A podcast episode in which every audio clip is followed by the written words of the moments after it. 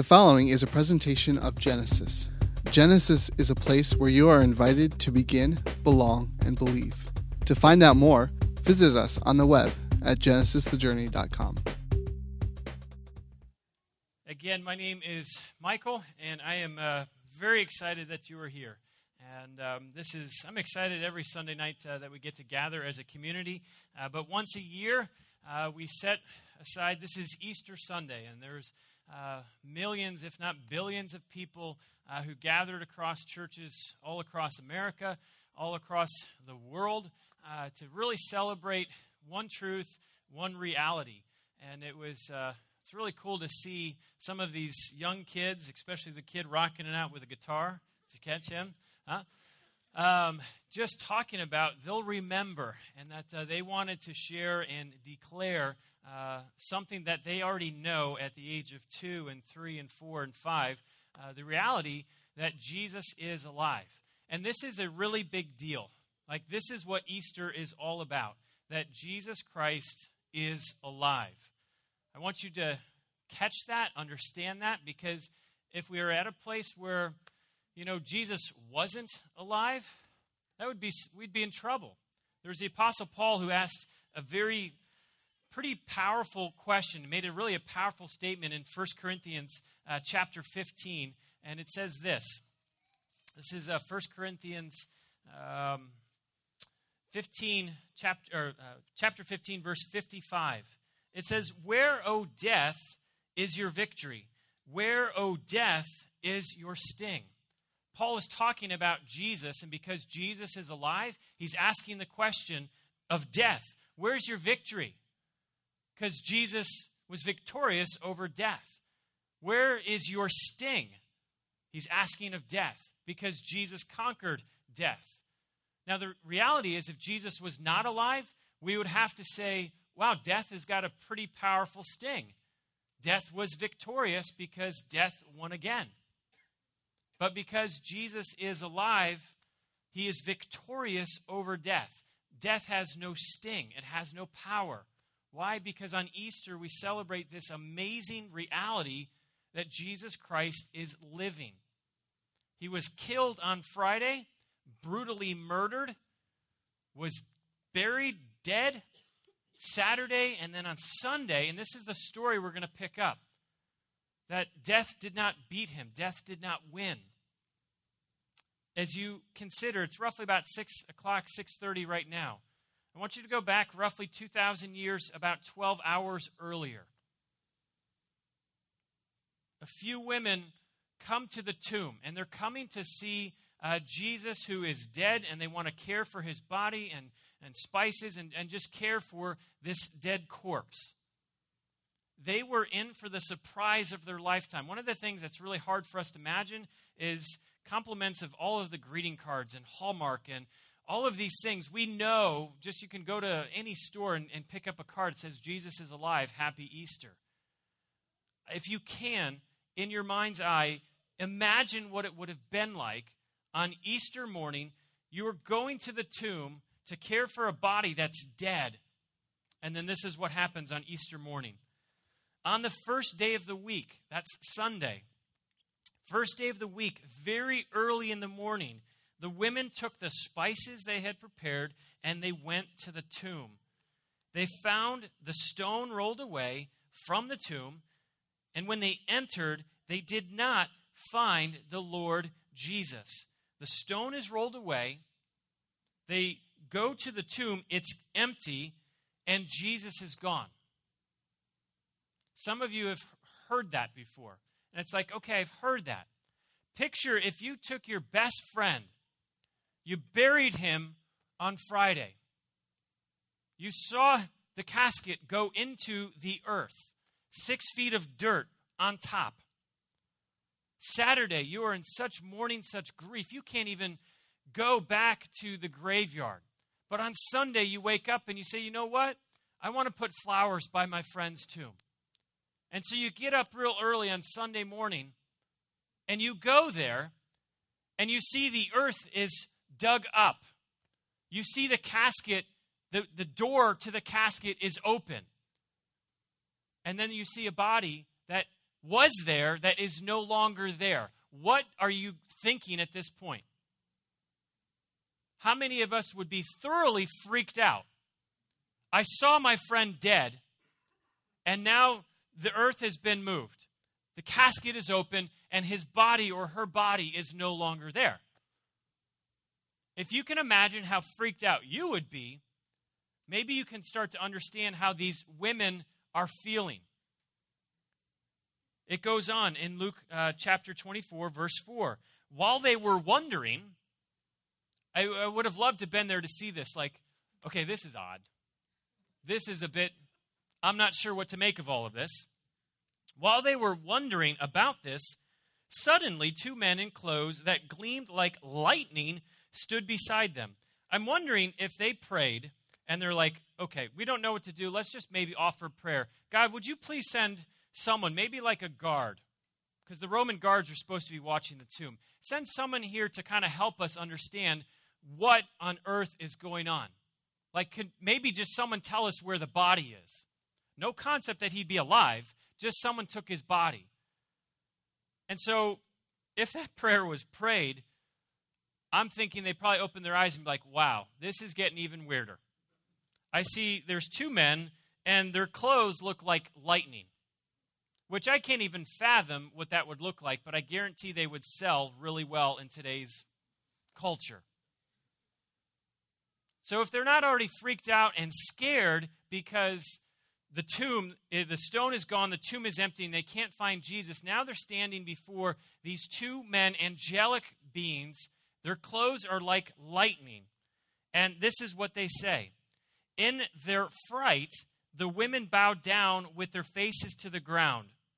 But the men said to them, Why do you look for the living among the dead?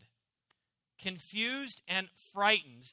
And now comes this profound question. This is one of those questions. There's not many questions that transcends time, transcends culture, but this is one of those questions that transcends time and culture. It was incredibly relevant 2,000 years ago when the angels asked them, these women, this question, and it's incredibly profound for us this day. The question why do you look for the living among the dead? How on earth does somebody answer that question? Why do you look for the living among the dead? The graveyard example. You're going in the graveyard, and the, the keeper of the graveyard comes to you and says, What are you doing? Well, I'm looking for my friend. Was your friend dead? No, he's, he's alive. Well, why are you looking here? There's only dead people here. Oh, really? I mean, this is such a profound question that the angels ask. Why are you looking for the living among the dead? As I've been thinking about this question of how it really uh, sits with us, why do you look for life where there is no life? I want you to sit with that question. Why do we look for life where there is no life? Who was it that told you that you would find life in your career?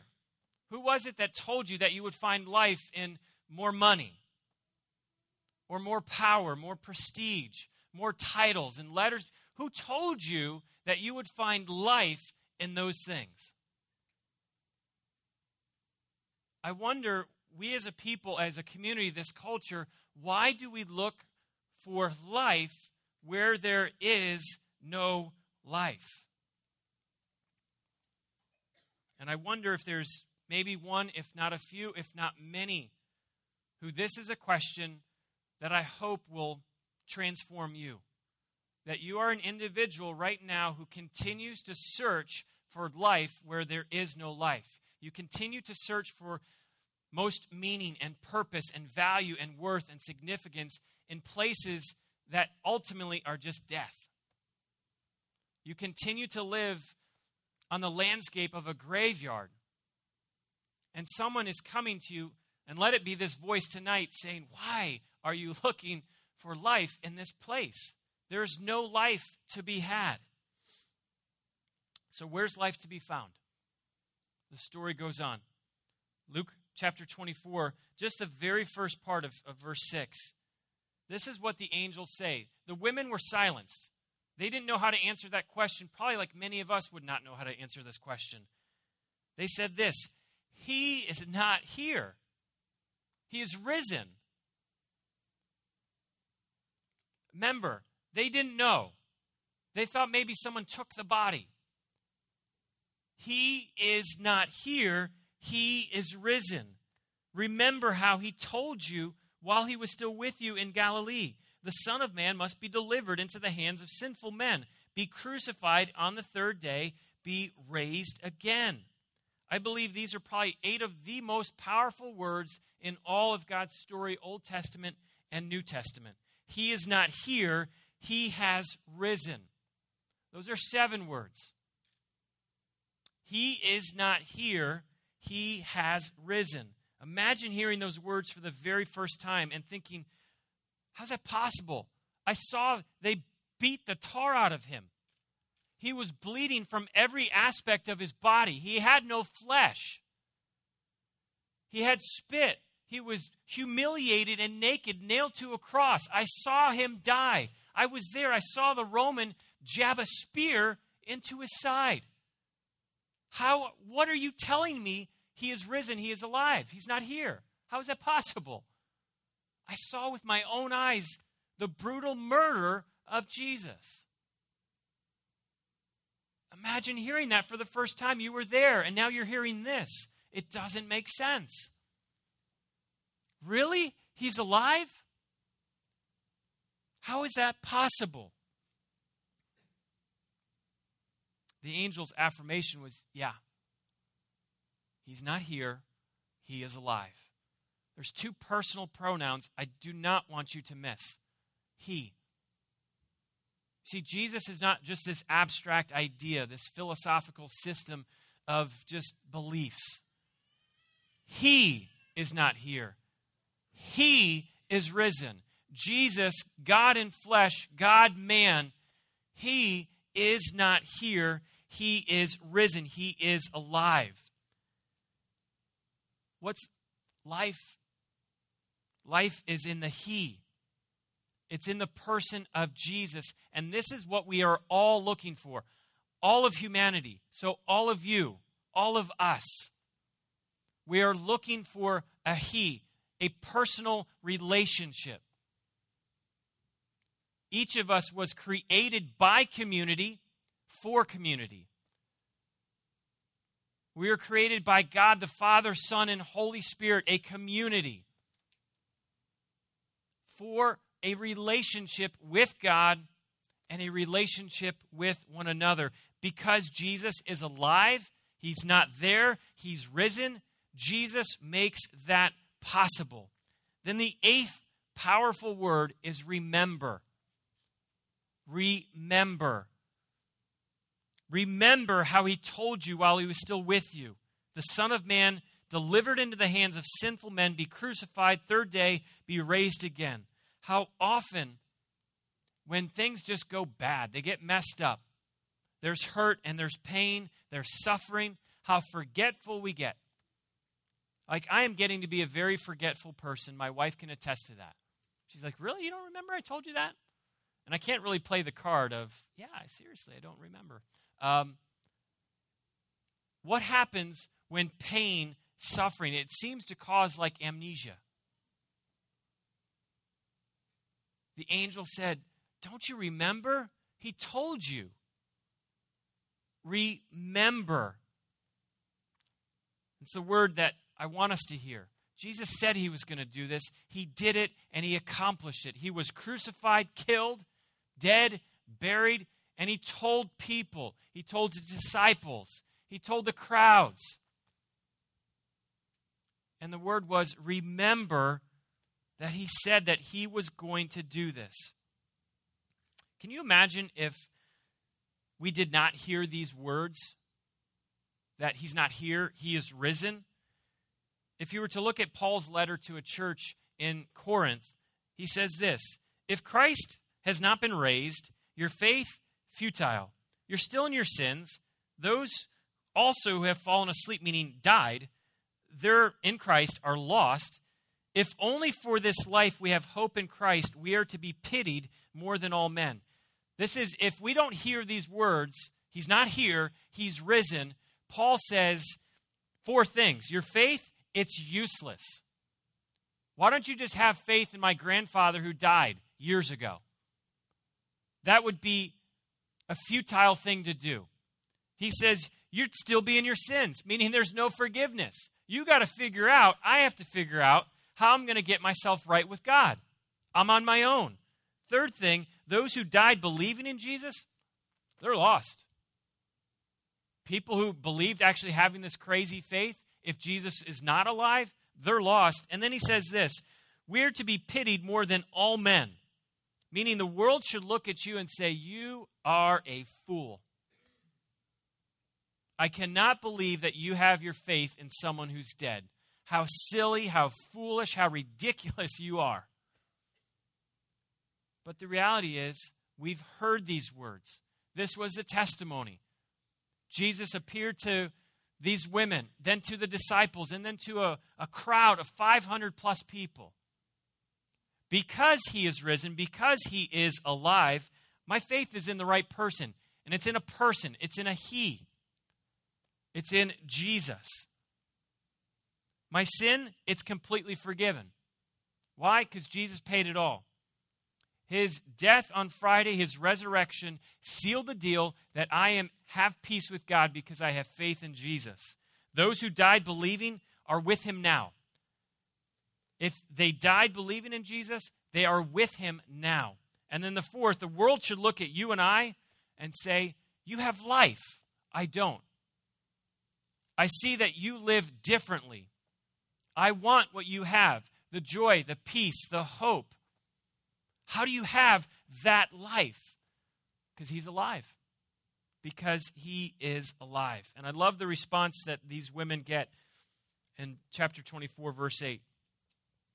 They remembered. It was almost like this aha moment. Like, wow, that's what he was talking about? We heard him say it, but we couldn't comprehend that's actually what he meant. Now, their memory brought them to the place where they said, you know what, we need to go tell other people. And so they went to the disciples. These were the men, now only 11, because Judas betrayed Jesus and he hung himself.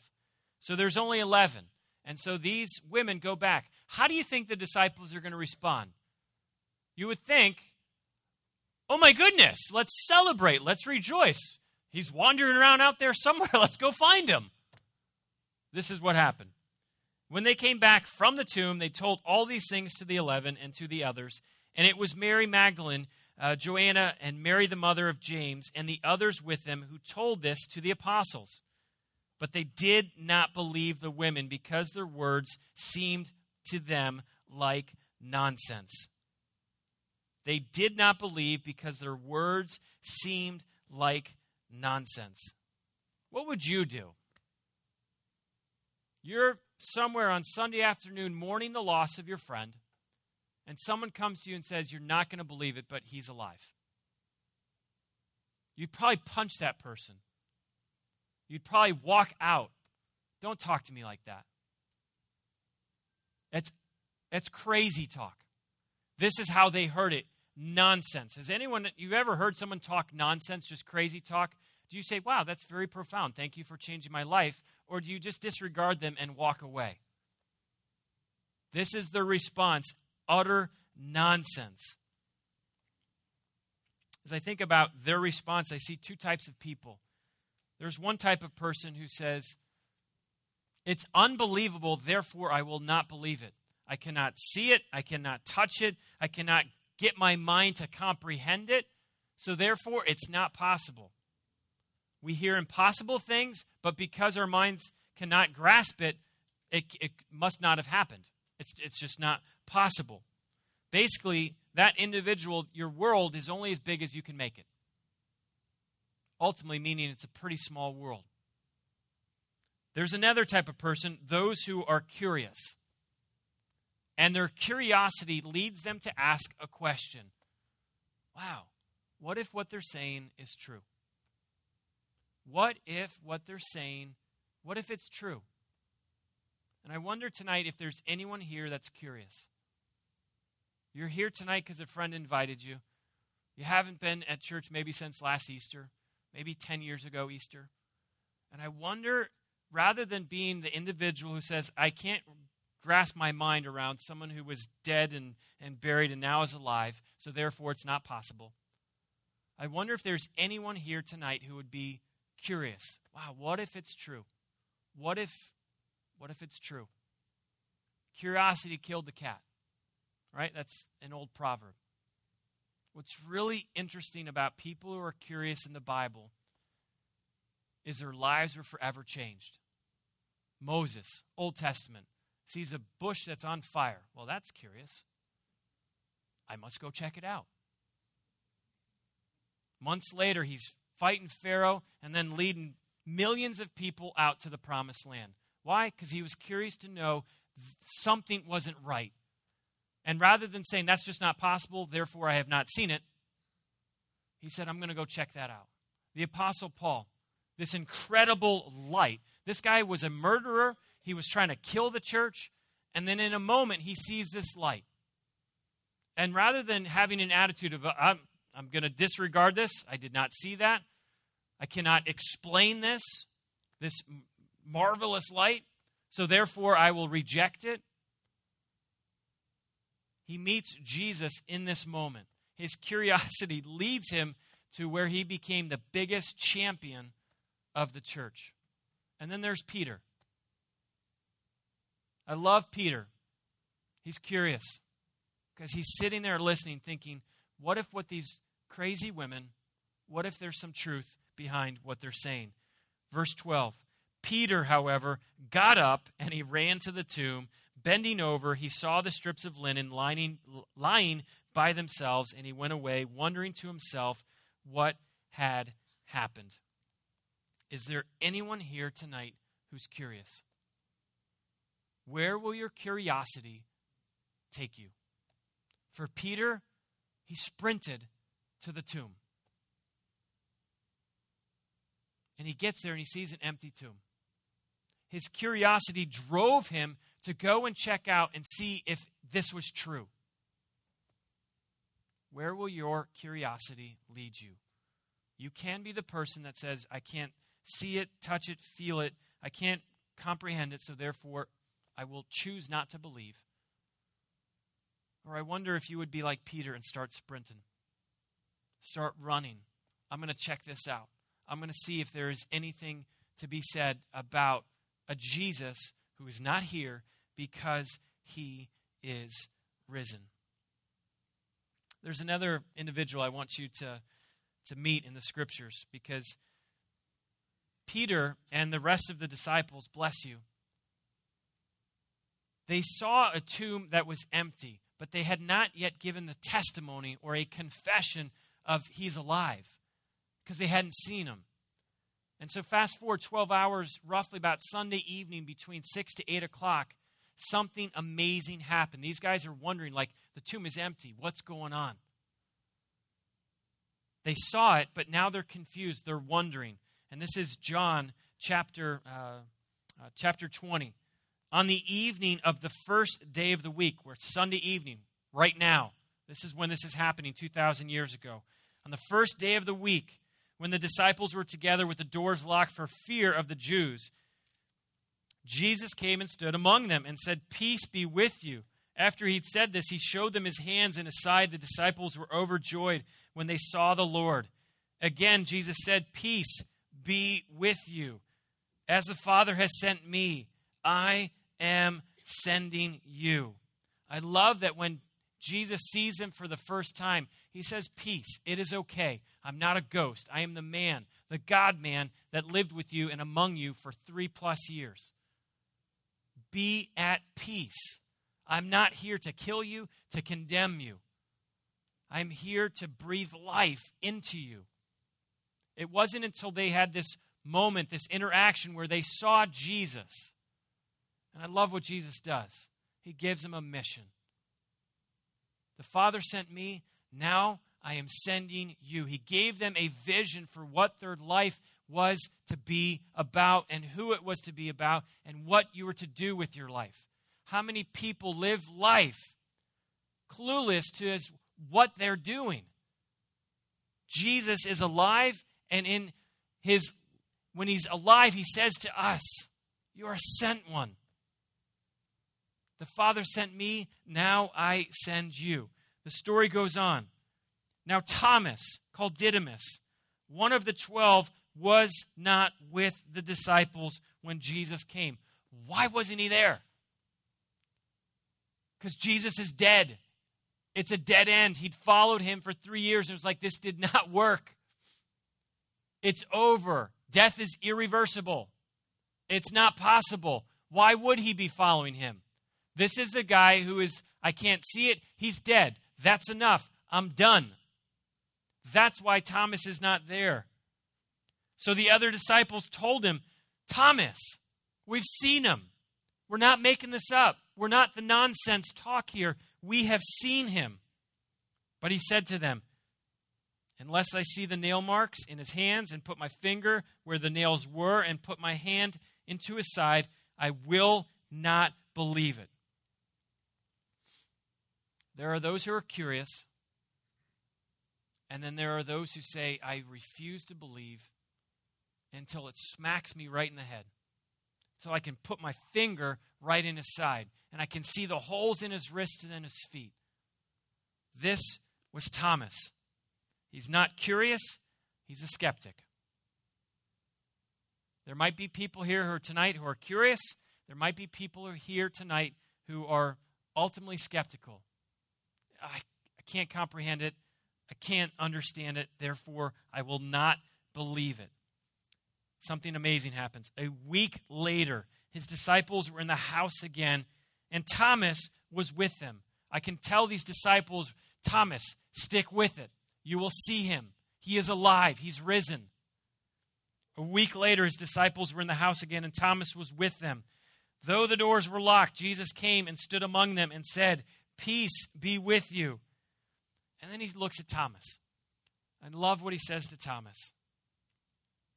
Then he said to him, Thomas, put your finger here. See my hands. Reach your hand and put it into my, into my side. Jesus did not bash Thomas. You were with me for three years. I can't believe you have this attitude. I made a poor decision in choosing you to follow and smacked him around. I love that Jesus takes someone who was a cynic, someone who said, I will refuse to believe. And he comes to Thomas and says, Thomas, take your hand. Go ahead, put it right here on my side. These holes, go ahead, put your finger through it. And then he gives Thomas a charge, a command, an exhortation. Thomas, stop doubting and believe. When you are confronted with a Jesus who is alive, you will have to make a decision.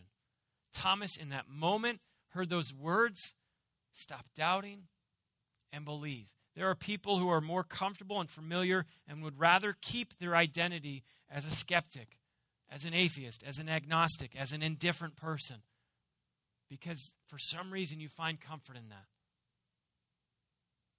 But Jesus says, stop doubting, and believe. And a skeptic in that moment was converted into the most powerful confession that we have in the New Testament. Verse 28 says this Thomas said to him, My Lord and my God. My Lord, I will follow you. My God, I will worship you. We will all follow and we will all worship someone or something it is just a question of is what you are following and is what you are worshiping, is it really worth it? Jesus is the only one who conquered death. The only one who is resurrected, still alive to this day. Stop doubting and believe. Are you curious? Are you a skeptic? or do you believe? If you're curious, where is your curiosity causing you to run to? Run to a Jesus who is alive. Are you a skeptic in your skepticism? Can you hear those words? Stop doubting and believe. And if you're here tonight and you've you believe that Jesus is alive. Listen to what Jesus told to the disciples. He said, then he then Jesus told him, speaking to Thomas, I mean, because you've seen me, you have believed. Blessed are those who have not seen and yet have believed. To you, Jesus says, Blessed are you. That's another way of saying if you're a Christian, your life should be a non stop party of celebrating the truth that Jesus is alive. Blessed are you. Jesus is speaking to you, saying, You are so blessed because you believe something you did not see.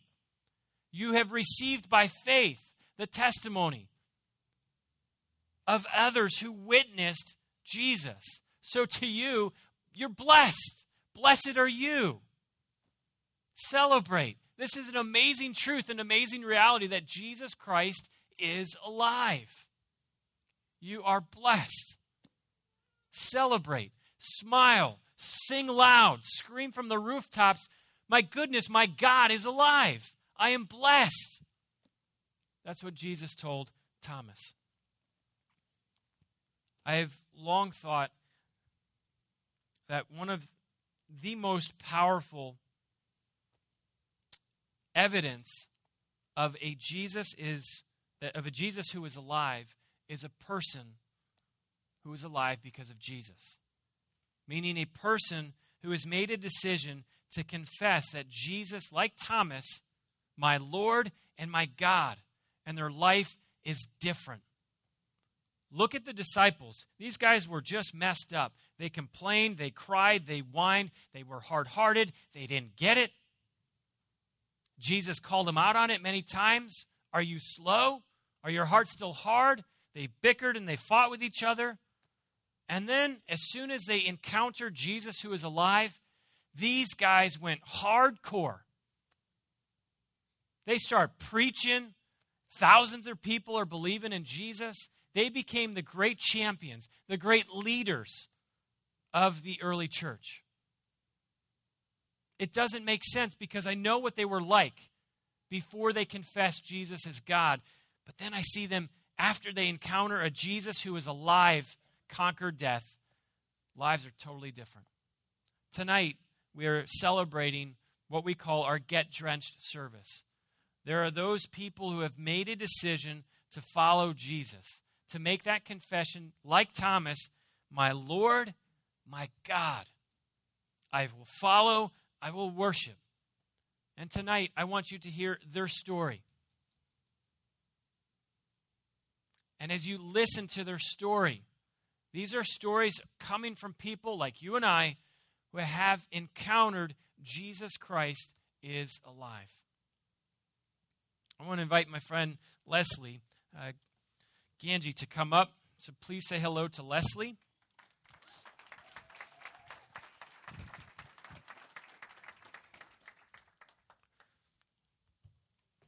This should be on. Actually, Leslie uh, works in my office. My office is uh, over at uh, Au Bon Pain. Um, do I say that right, by the way? Au Bon Pain? All right. You're like the manager over there. You should know how to say it. Uh, I had the great privilege. Really? Yep. I did not know that. Great bread in French. Okay, and by the way, Leslie is huge. Au Bon Pain outfits us every week uh, with food. So thank you to Au Bon Pain, uh, great bread, uh, for taking care of us.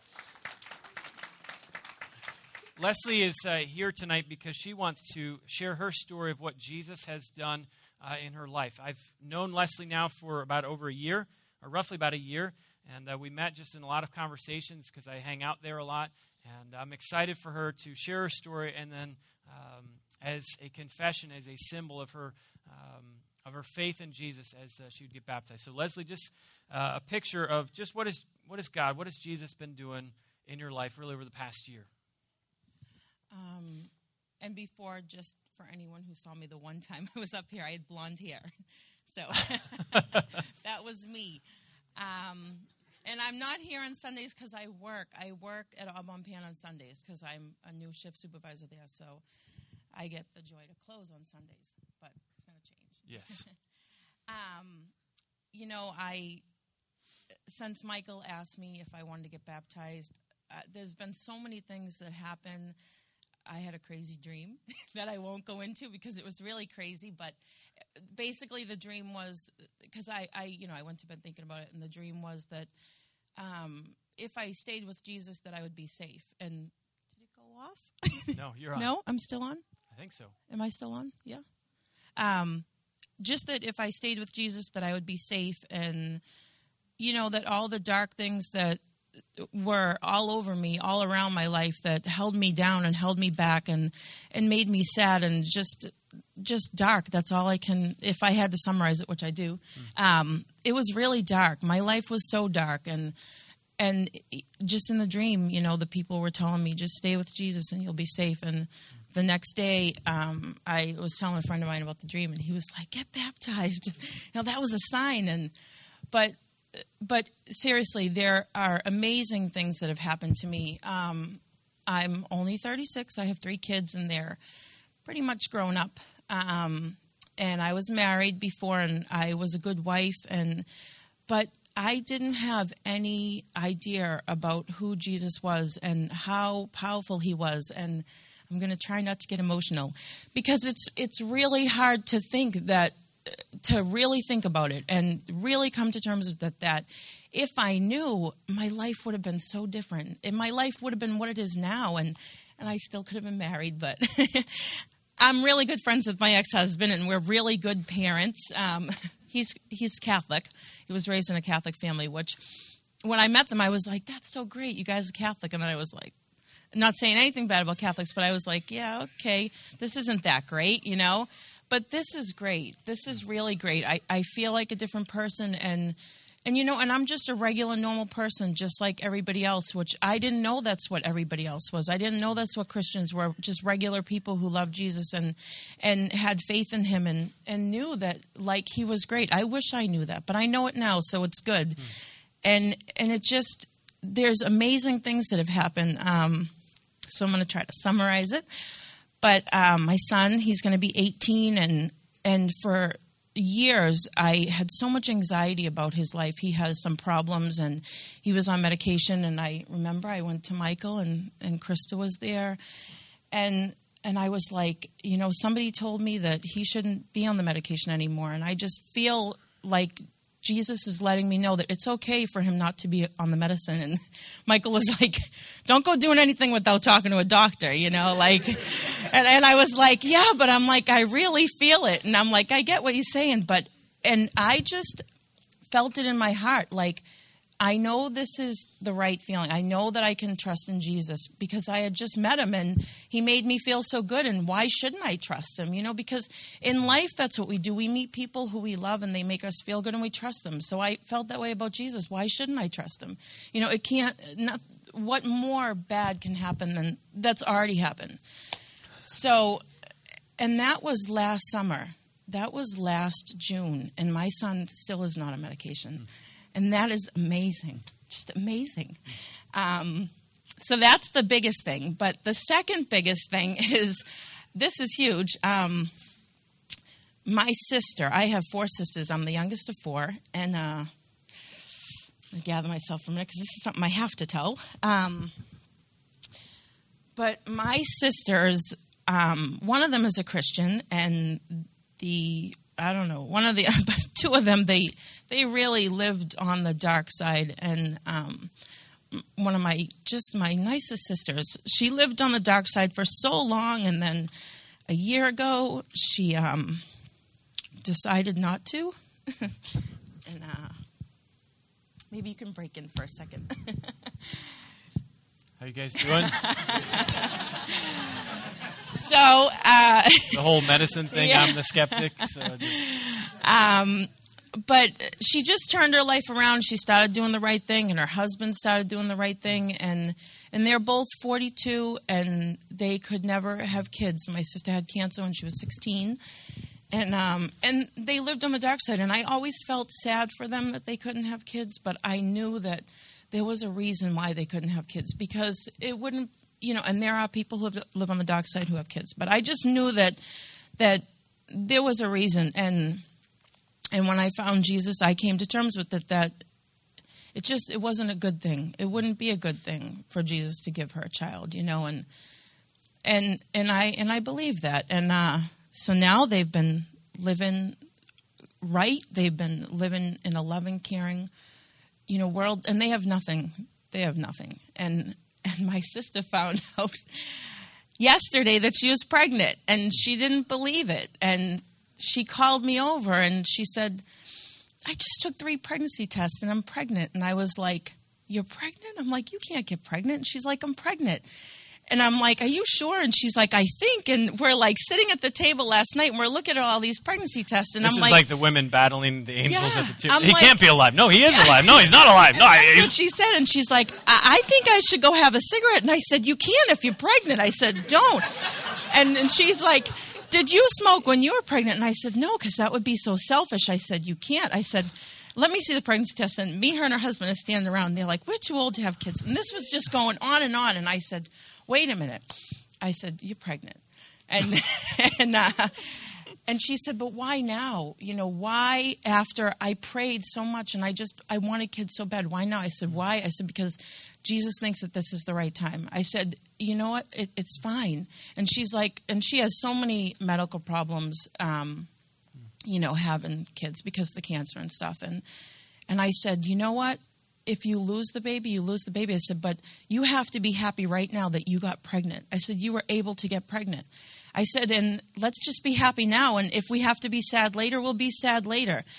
And that whole thing, I I have learned that through the Bible and and just through loving Jesus that that's fine if it's going to be bad later, but I am not going to sit here and think about how bad it's going to be.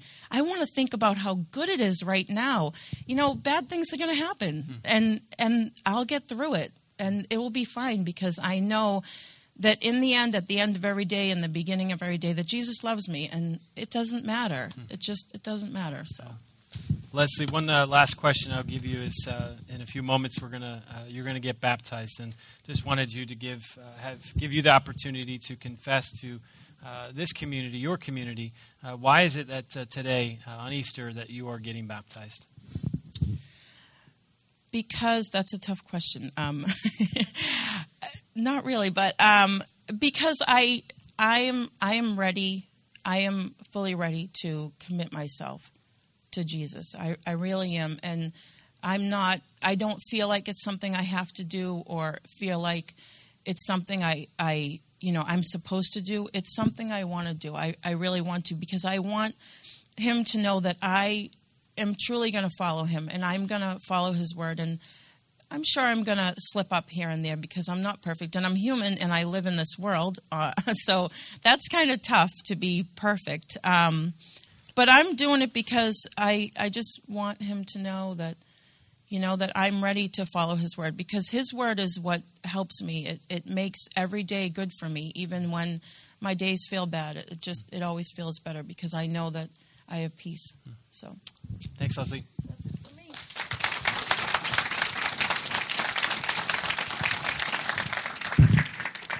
Tiffany Cassell, where are you? Everyone say hello to Tiffany as she comes up.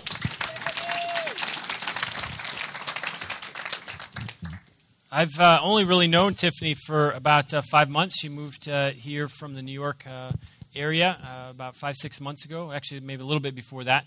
But um, uh, Tiffany grew up in a um, in a church background, so she had some certainly some spiritual knowledge. I'll say it like that. But some very significant things happened in your life right around mid fall October timeframe. So uh, just give testimony, I guess, to what God's really been doing in your life, um, you know, since Jesus last fall. Okay. Um, I graduated from college in May of 2008 went and worked at a camp as a camp director all summer long. And at the end, kind of was like, all right, you know, what's next? I'm a real person now. Do I look for a job? Do I stay home? Um, was ready for an adventure, so I began looking at jobs within, you know, a, an eight or ten hour drive radius of um, where I grew up. And Boston and DC kind of were the two cities that fell closest, you know, in my scope of, of looking. And um, I was offered a job in DC working with the Washington Capitals. Mm and um, was offered a job here in Boston with the Boston Sports Club at the same time. And I had a weekend to decide and another week to move, regardless of which one I chose.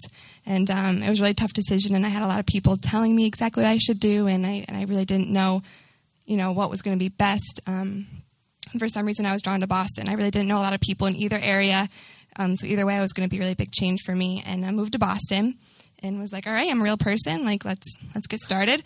Um, and part For of those that, of you who struggle with the real person thing, college degree, then you're a real person. College degree, then real person. well, that's the way I mean it was always put to me, I guess. Um, and I think part of that for me was finding a church community. And I, I'm from Newton. It's about a 35 minute drive from here right outside of Boston. And started looking around there. And then a, a friend of mine who had been coming to Genesis for a few months um, who I knew from home, invited me, and I was like, you know, sure, it's good. I'm looking for something for a church to be a part of. I will give this a shot. And I sat over there the very first night and actually cried during worship, and I was just so moved by what I was hearing. It was just like a, I don't know, a bright light, for lack of a better analogy, um, that I knew why I was supposed to be here, and um, quickly became really involved in the Genesis community. I'm in an amazing life group. Um, and just started doing a lot of really awesome things. And um, I'm going to read a little bit of a story to kind of sum up what that kind of looks like for me. I'm sure a lot of you have heard it, but it's always been really important to me, and it means something extra special now. Um, it's called Footprints. One night I dreamed I was walking along the beach with the Lord. Many scenes from my life flashed across the sky. In each scene, I noticed footprints in the sand. Sometimes there were two sets of footprints, other times there was only one. This bothered me because I noticed that during the low periods of my life when I was suffering from anguish, sorrow, or defeat, I could only see one set of footprints. So I said to the Lord, You promised me, Lord, that if I followed you, you would walk with me always. But I've noticed that during the most trying periods of my life, there has only been one set of footprints in the sand. Why, when I needed you the most, have you not been there for me? The Lord replied, The years when you have seen only one set of footprints, my child, is when I carried you. And in the fall moving here and after joining Genesis and kind of looking back over my life, and you know, in particular the four years I spent at college, you know, I, I lived the college life for four years, and you know, whatever that may mean to some of you, to me it means something. Um, could be different, and um, we won't go into definitions tonight. Into definitions. Um, you know, and I, and I, you know, I drank a lot like a lot of college kids, and I, I made a lot of poor, poor decisions, and looking at that and looking at life now, I just kind of started refocusing. Um, the Bible always was a daunting task to me. I never really understood how to approach it. I always started reading from the beginning, and I was given a really cool Bible about four years ago, really student student Bible study track, and started doing that for a while. And I just it was it made so much sense to me, you know, reading the Bible, and I just felt at such peace and began making really great decisions. And um, a couple of friends of mine visited early in December, and um, the one looked at me and he goes, You're so centered now. And I was like, what does that mean? You know, centered. Was I a mess before and now I'm better now? And um, I was like, you know what? The the difference was God to me. Was the fact that I that it became a priority in my life. Um, everything I was doing, I was praying more, reading the Bible more, and it just was pretty pretty awesome, I guess, for lack of a better term. And around that time too is when you announced when the next um, baptism service would be getting drenched, and it happened to fall on Easter um, and my birthday. Hmm. So today's my birthday, and I thought that was like what a hit in the, what a hit in the face, you know. To there you go. That's what we like you know? to do to people around here. Hit them in the face. Easter, baptism, birthday, all in one in yeah. one shot. So that brings me here. Um, I've met a lot of awesome people who challenge me daily, who encourage me and hold me accountable. And what's more exciting than that is that there are people out there who I can now be that for as well. And that's um, just something really exciting to me. Tiffany, is uh, it's your birthday. happy birthday. Uh, it's Easter, and it's a day that uh, you have, uh, you're getting baptized, getting drenched. So I just wanted to give you the opportunity to, uh, why are you getting uh, baptized today? Um, pretty simple. I love Jesus. Um, I'm a sinner and I've asked for forgiveness, and I would I want nothing more than to just put my life in the right, right direction. And, you know, Jesus is my, is my savior. And I'm just so excited hmm. that to be here. And I do have one little scripture I want to share with everybody. Um, my life group is awesome. The girls have just been so encouraging to me. And every week we, we call kisses, you know, kisses from the king and things that jump out at us. And one week, um, I actually don't even think it was in our study, but I found it hmm. anyway. And um, it just is something I want to share with everybody tonight. It's Romans 12, 2. Do not conform any longer to the pattern of this world, but be transformed by the renewing of your mind. Then you will be able to test and approve what God's will is, his good, pleasing, and perfect will. Thank you, Tiffany.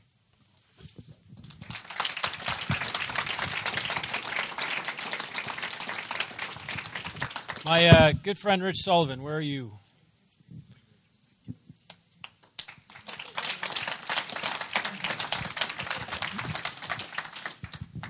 I've had uh, privilege of knowing Richard really since uh, late summer, early fall uh, last year, and uh, he's got a great heart, and uh, he's had a pretty powerful transformation and and story. So, roughly two and a half, three years ago, you met Jesus in a very powerful way. So uh, give uh, some story, I guess, of uh, maybe what was before that and just what you've seen Jesus do in your life. All right. Uh, I started off Catholic and grew up, and just I went to a Christian camp when I was younger, accepted Jesus into my life, but I was kind of young. I didn't really know what it was. Like I was just doing it because everybody was doing it, hmm. Uh, and eventually, I just strayed away from that. I just started stealing, started doing drugs.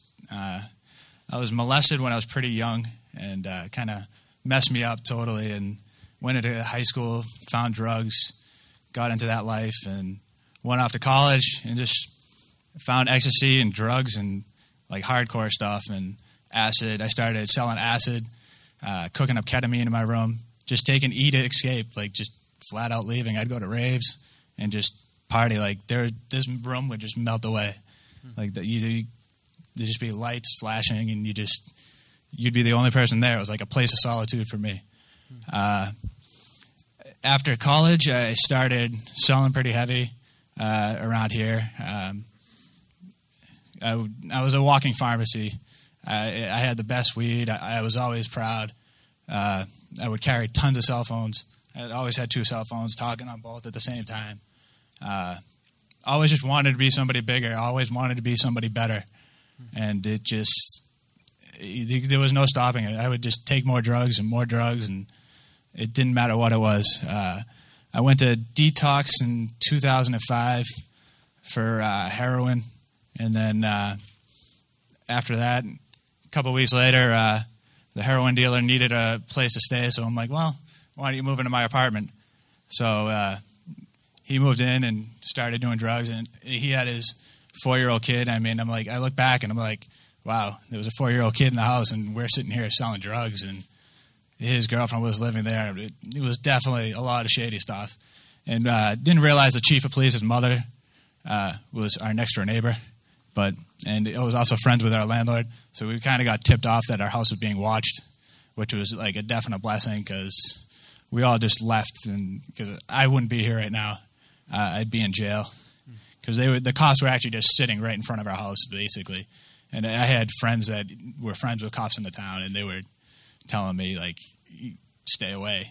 So uh, I went back to my mom's house. After that, I moved to uh, Charlestown because I, didn't like the freedom. I, I, didn't like being there, and I got into a little bit of argument with my mom. Me and my mom just didn't get along too much. Uh, I actually had a customer come to my house and knock on the door while I was asleep my mom answered the door, and uh, the kid asked my mom for drugs. He's like, "Is Rich home?" She's like, "No," and uh, he's asleep. And then the kid was like, "Oh, can you get any weed?" To my mom, like my mom's like, you look at my mom. My mom's a mom. Like you, you, you, you really just you look at her, you just you can tell she's not a drug dealer. uh, it's just it was pretty bad. And I wake up to having a cop in my house it was kind of uh, strange. It was like, oh. But then after that, I moved to Charlestown, where I continued to uh, sell drugs. I would have everybody from Winchester would end up showing at my house. I always had to surround myself with a lot of people, like more and more people. Like there was never enough. Like if I had Facebook back then, I'd probably have like three thousand people. Like my my phone would just goes on and on. Uh, I got married. I was offered ten thousand dollars for this girl to get her citizenship. Uh, I took the money, got married. Uh, ended up. It's pretty quick how you can spend five grand on just sniffing on coke and uh, weed. I think I did it under like a week uh, with me and a couple of my friends because it was a great coke connection. Because as soon as I got married to this Colombian, I got the best coke connection a white person is ever gonna get. Like it was just incredible. I kind of hit rock bottom after that. I just I was in a bad spot one night. I just it was really bad. And I, I, just called out to Jesus. Like, I don't even think it was me that called out. I think it was just a spirit inside me saying, hey, the, you're going to be dead. Like, you're, you're not going to be around. You're going to be in jail. Like, you're not going to be here in a week or so, the way, at the rate I was going. And it just, I called out, and just, there was a total transformation in my life in 2006. Like, I ended up uh, just wanted to leave my job, just get away, break the whole scene, break the whole cycle. Just a lot of just bad things going on, and it's like it just felt like it was time to go too. And it just it was definitely like a very powerful thing. Like definitely changed my life. As soon as I, he came in, I called out to Jesus. Came into my life. Like everybody, everybody noticed. Is like, wow, you're really healthy. Like you can see it in my face. Like I look dead uh, at this point where because I would be up partying all night for till I'd go to work with like two hours of sleep, like every single day, and it was acceptable because I was bribing my boss with weed. I was working like 30 hours a week, uh, getting paid 40. I'd trade him. I'd have customers come in right in the middle of work, and just that was pretty much it. And I could do whatever I wanted, whenever I could get put up to everything. So I remember the first time I ever trusted Jesus. It was just it was just amazing. Like I had my cell phone stolen, and it just yeah, it was like you know, I'm leaving in your hands, and it was just it was just funny. The kid comes in the next day, like uh, well, comes in on uh, Monday, and the, the, kid gets robbed at gunpoint. I'm just like looking up. I'm like, it's not the way I'd want it, but it was just it was kind of funny. It, and I knew it was him because I knew he was going away to Florida, and he, he made a phone call to Florida, and it was just kind of strange. I'm like, wow.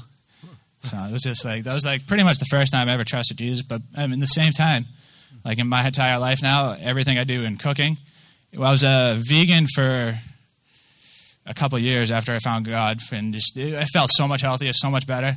Like I wouldn't taste anything, I wouldn't do anything. Everybody that tried my food was just amazed because I was letting God cook. I was just there to just tell me when to stop, just tell me when.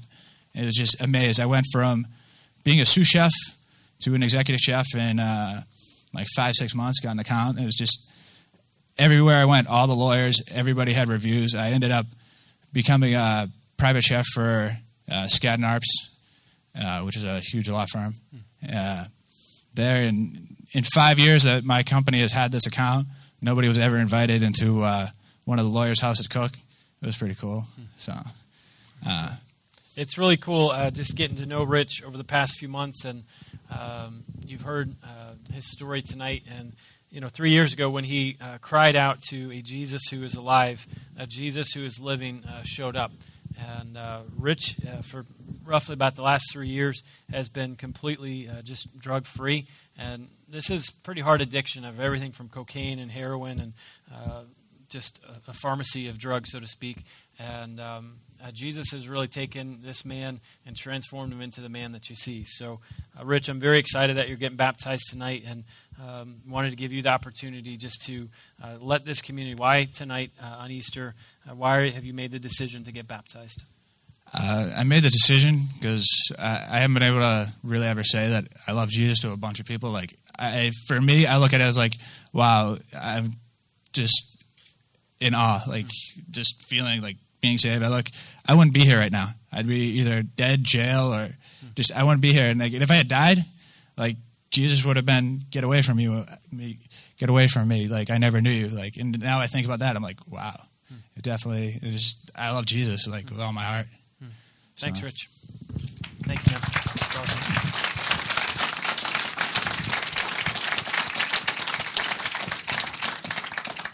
I have uh, another friend of mine, uh, Rob Rabe, uh, who's going to come and share Um, Rob was baptized uh, a few years ago, actually, when he was younger. Rob, come on up. And um, um, I've uh, known Rob almost for uh, two years, give or take, uh, about 20 months, something like that. And uh, it's been a great process of getting to know him. And why I've invited Rob. We're not baptizing Rob tonight because he got baptized uh, at 14. at 14. So, um, but uh, as a testimony that Jesus is alive, Jesus has been radically changing, transforming um, Rob's life, Rob's heart. So, um, this is not uh, the full story. This is really just a snapshot of what God's been doing with Rob uh, uh, over the past really eight months, nine months. So just um, what's God been doing, Rob? Give give testimony story uh, to that. Well, uh, for those of you who don't know me, um, I'm originally from Seattle, which uh, is in the Sunshine State. Yeah.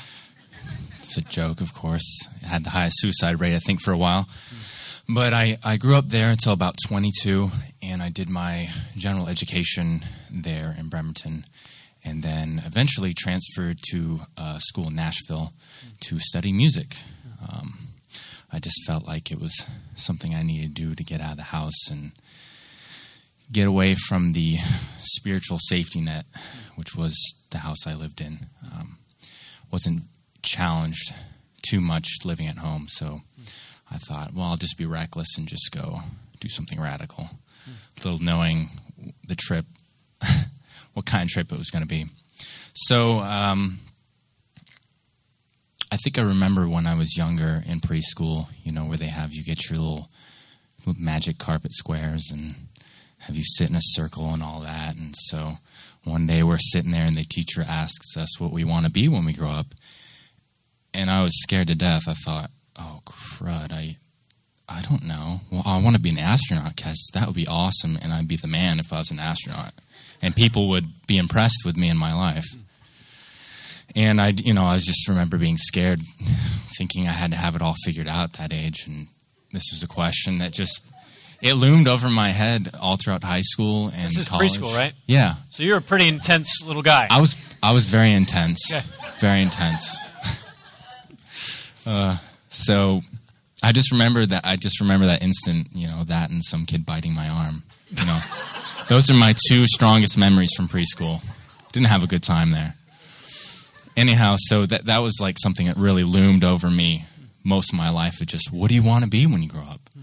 Oh, I don't know. What do you want to do? I don't know. I want to do something awesome though. So I moved to Nashville thinking I would go there to become a music star. And then I moved there, and Nashville has a pretty big music scene. And man, my heart is like beating so fast. I, oof, it's cool. I'm glad I can't see all of you out there because I'd probably just keel over or something. Um, so the life of rock star probably wouldn't work out for you too well. No, I would have taken one sniff of something, just had a heart attack or something, weak heart. Um, so I remember going to Nashville and just being so repulsed by the music scene because it wasn't about what it was about for me, which was passion and and life, and it, it almost in a, in a spiritual sense of just music takes you beyond words sometimes.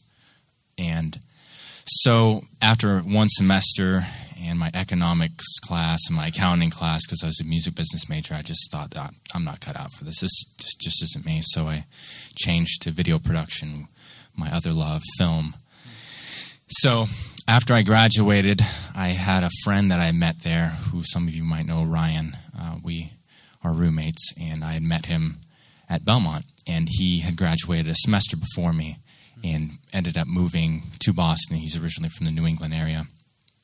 And at the time, I was deciding where I wanted to go after Nashville because I didn't like the humidity, I didn't like the word y'all, and I just thought I, I can't hack it here. If I if I get trapped here and marry a woman, I know that sounds mean, but I was just like, there's I, I couldn't do it. I mean, there are personal hells, and I believe that would be one of mine. Yeah.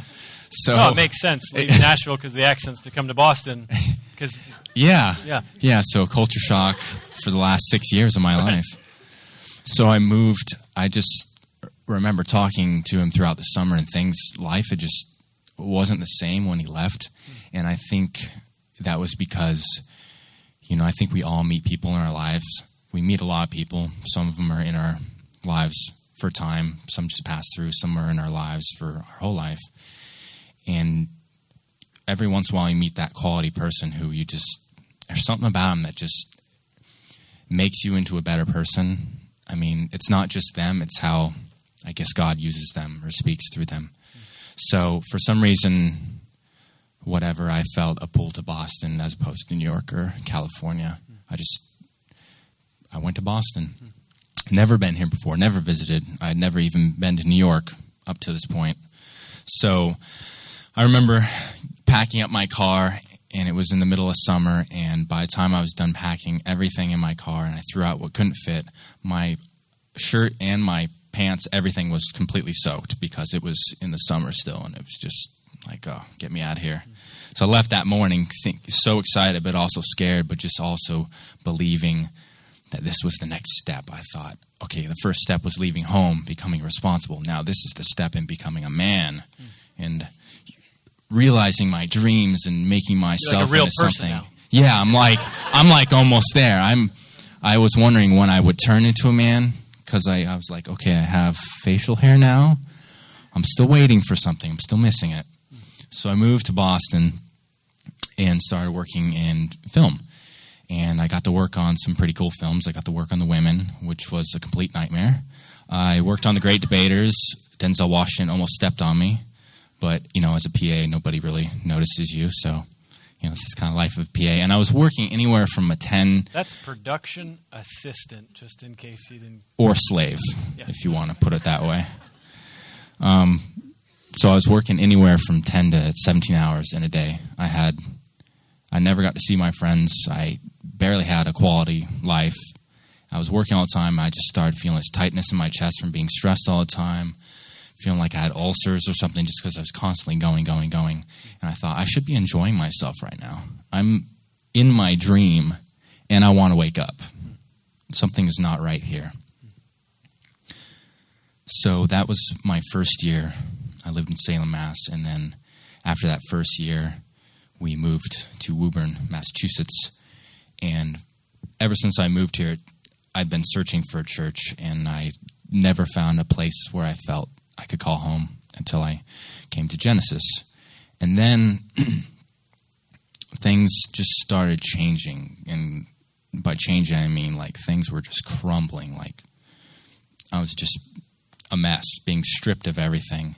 And just just completely unhappy just uh, in order to escape my unhappiness drinking just trying to keep just keep the unhappiness away, just keep it at bay so I don't have to, you know, think about it at night when I'm sitting home alone and I don't have any friends because I'm working all the time. And um, then Michael, I think it was just through a series of questions, he just started asking all these questions that just I could not get out of my head. It just, I mean, I'm glad I couldn't, but it just literally drove me out of my mind. Just, I remember it all started with one quote he said from Guyland, which I after he said that quote, I went out and got the book because I just thought uh, I needed to read this book.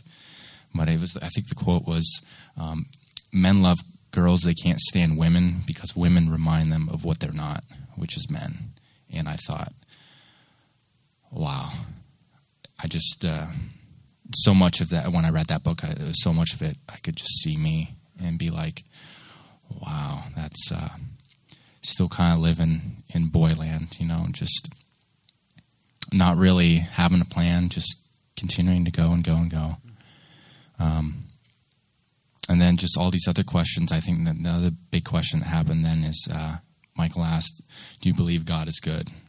And um, I I don't know where I got this, but I guess I always just thought that I just had this distrust for God, thinking that he was just this guy who was just looking around to see if anyone's having fun and then just to spoil it, you know, and just like, um, or just thinking that, oh, God is good. And if you delight in him, he's going to send you to be a missionary and you'll never be able to get back home.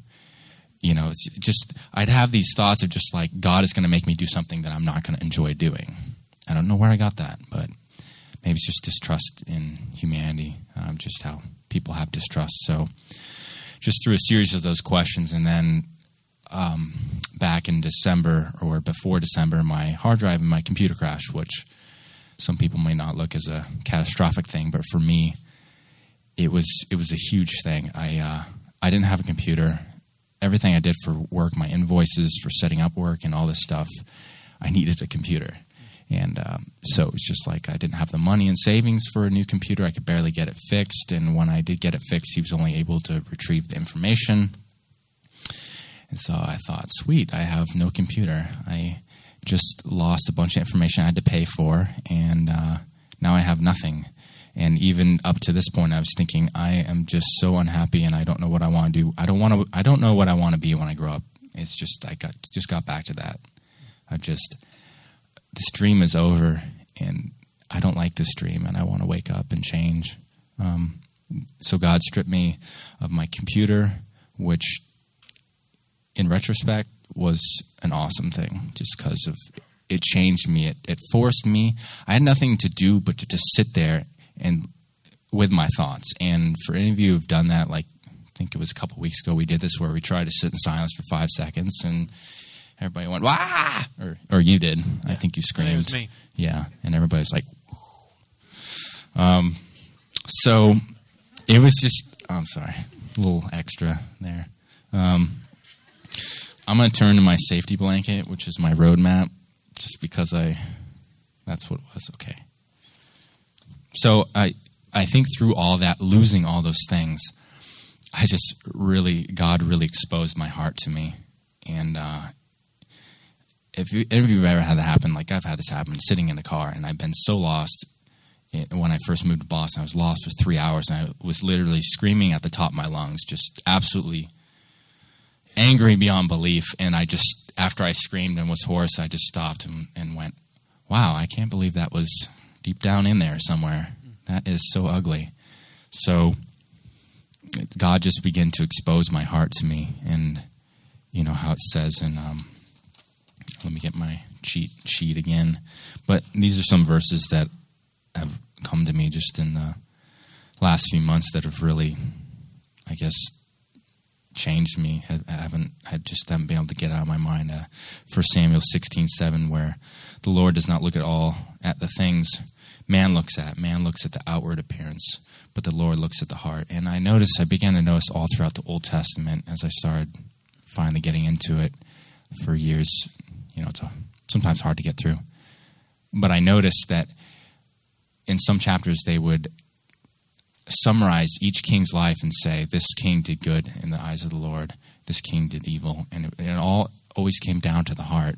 And, um, you know, baptism, I believe, is a, is a statement of saying that I'm repenting of my life of sin and I'm changing. You know, repentance isn't just saying you're sorry and then trying to abstain from it and then failing again and saying sorry and sorry, and sorry, and sorry again, and again, and again but it's changing your, your life. And I think I'm not the only person in this world who has led two lives, you know, their Christian life and then their life they live, their friendship with the world.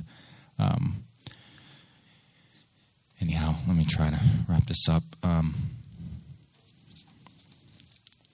you can just wrap it up, Rob, by saying, you know, I've asked uh, uh people tonight the question of why they're getting baptized, and mm uh, you're not getting baptized, uh, but you did want to give voice to.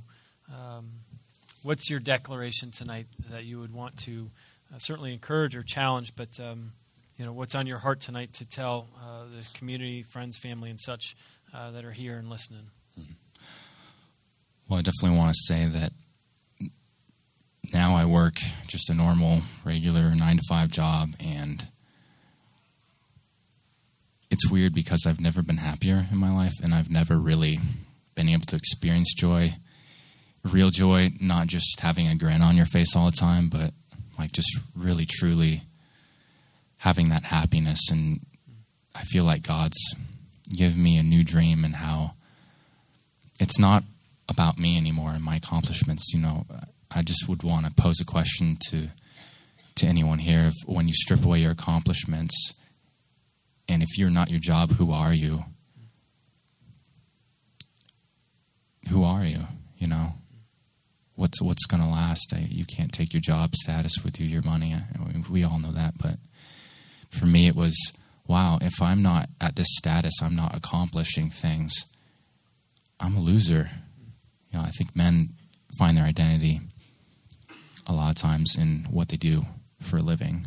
Um, so I would challenge just the men in, in general to let that be the way you live. You know, the strongest testimony is the way you, you live. It's you know it's the strongest testimony you can give, and I would just like just this one verse give to um, in Jeremiah twenty nine eleven. A lot of people are familiar with it, but it's Jeremiah 20, 11, 29 11 through 13. Um, to me, it's been powerful. For I know the plans I have for you, declares the Lord plans to prosper you and not to harm you, plans to give you hope and a future. Then you will call upon me and come and pray to me, and I will listen to you. You will seek me and find me when you seek me with all your heart. I will be found by you, declares the Lord. And again in Psalm 34 8, taste and see that the Lord is good. And I have tasted and seen. And, you know, once it's not about you, it's what I could have planned or imagined for my life just pales in comparison to what God has.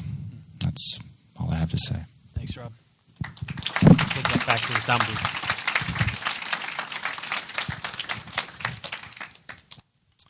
You know, it's not easy um, just getting up and sharing just testimony that uh, the four stories that you've heard. But again, when uh, God has just done something in your life, it's hard to uh, deny it and uh, there's something that is inside that compels you that you want to uh, share it with anyone who will listen. Uh, so tonight, I know you've been sitting for the better part of the last hour. So I thank you for um, just listening tonight to the stories. And uh, you're going to see here in a second uh, people who uh, are getting baptized. And as you heard them answer the question of why they're getting baptized, is uh, it's been clear that they've confessed that Jesus is their Lord and Jesus is their God. They've uh, confessed that they've sinned and uh, that Jesus is the one who saves them. So, uh, as you see them literally go down in the waters of baptism and come back up, you're not going to be able to hear what I'm saying to them. I'm praying for them. Uh, but the, the scripture verse that I wanted to, to read to you uh, that really speaks to baptism is, is a great verse, Romans chapter 6. Um, verse 4. It just says this We were therefore buried with him through baptism into death, in order that, just as Christ was raised from the dead through the glory of the Father, we too may live a new life. It's just another way of saying, because Jesus is alive, I have life. We started out Easter morning when these women came. They were confronted with a very profound question Why do you look for the living among the dead? He's not here, he is risen. There was one who was curious, there was one who was a skeptic, and then there are those who've heeded the word of Jesus when Jesus said, Stop doubting and believe. Uh, tonight, I would be remiss if I did not give you uh, the opportunity to respond to a Jesus who is alive. Uh, the tomb was empty, and because he conquered death, he conquered death, he conquered sin, conquered Satan, God's enemy. Uh, that we too, if we place our faith confess that we've sinned and are in need of a Savior, Jesus is the one who saves. If you have not made that decision tonight, make that decision now. Confess, it's a simple prayer that just is an expression of your heart that says, I've sinned and I need a Savior. I am trusting Jesus Christ, lived a perfect life, went to a cross to pay the penalty for my sin. On the third day, Sunday morning, he conquered death. And because my faith is in him, I too have life now and eternal life. I don't fear death because I know Jesus has covered me. That if I were to die on my way home tonight, I will stand and be with Jesus this night, not because of what I accomplished, but because of Jesus and what he accomplished. I have that assurance, and I want you too to have that assurance. If you've not made that decision to become a Christian, a follower of Christ, make that decision tonight for those who've made that decision, what we're going to do now is we're going to celebrate uh, through worship. And as you see people getting baptized, you're going to be celebrating communion. And so, uh, as I step off to the side and Lindsay leads us in worship, uh, I'm going to invite you, uh, for those uh, who've become Christians and are Christians. Uh, Jesus said, When we gather, you do this in remembrance of me. And what Jesus was saying is, you take the bread and you remember that this was his body that was broken um, for you and for me. And in the same way, he took the cup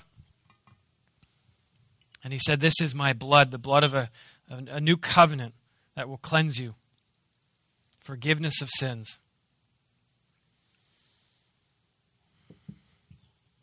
So, tonight, as you are seeing and witnessing these baptisms, people confess Jesus and committed to living a new life. Come and celebrate communion and then worship. We have so much to worship uh, because Jesus is alive. And the first sound that I want people hearing is not the sound of just uh, applause. I want it to be the sound of what they have given themselves to, which is worship. We're not applauding them, we are applauding Jesus because he's alive. And so when you sing tonight, come and celebrate communion. And when you go back and where you're standing, shout it out, sing it out. Let the first thing that people hear as they come from the baptismal water is a people, a community that are worshiping God. And if, again, if you have not made that decision to trust Jesus, I want you to pray this with me right now as I pray it. Lord Jesus Christ, I confess that I have sinned. Thus, I am in need of a Savior. Jesus Christ, I believe that you are the Son of God. I believe that you lived a perfect, sinless life. I believe that you went to the cross to pay the penalty of my sin. And I believe that you are alive. I place my faith this Easter in you, Jesus. Make me the man or the woman that you have created me to be. And I thank you that you have forgiven my sins, past, present, and future. And I thank you that I do not have to fear death because my eternity has been secured by a Jesus who is alive. Jesus Christ, I thank you I confess you are my Lord and you are my God.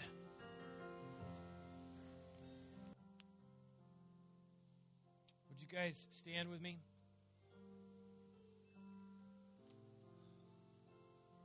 As you are ready and led, please come and celebrate uh, communion.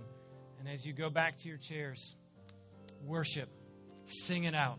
Shout it out Jesus is alive. Genesis is a ministry of Hope Christian Church. We invite you to find out more by visiting our website at genesisthejourney.com.